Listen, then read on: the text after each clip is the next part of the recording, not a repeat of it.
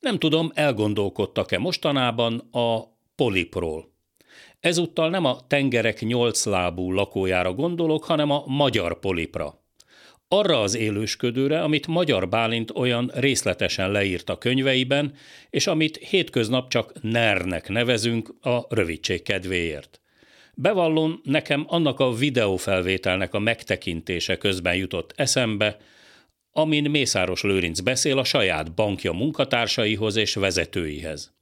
Nem véletlenül rejtegetik a nemzet gázszerelőjét a nyilvánosság elől, mert amiket mond, az tényleg önmaga paródiája. Nem csak a magyar nyelvet töri derékba, hanem épeszű gondolatot sem igen találni a bankvezér makogásában.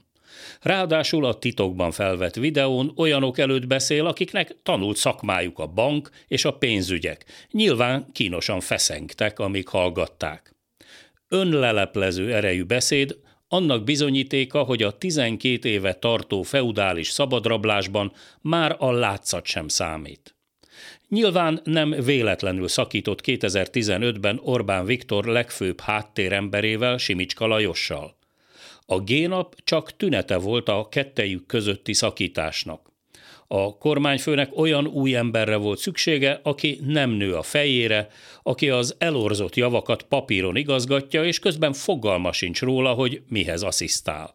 Aki nem üti bele az orrát semmibe, aki nem kérdez vissza, akinek nincsenek saját elképzelései és tervei.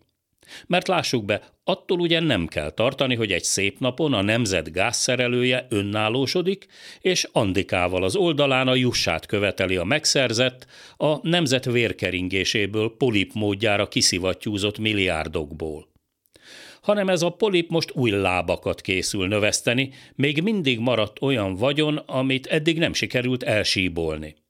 Az állítólagos háborús veszélyhelyzetben az extra profitra hivatkozva bevezetett adók egyben ki is jelölték az új célpontokat.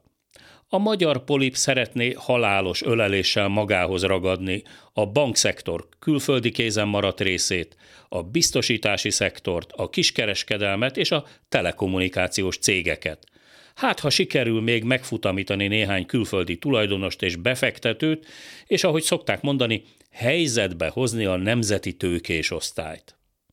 Az állandó harc a magyar polip lételeme, ezt már tudjuk jól. Tartok tőle, hogy nem sokára ennek a mindig éhes polipnak a csápjai már lassan egymás köré is fonódnak. Az lesz ám a szép világ. Nem sokára kezdünk.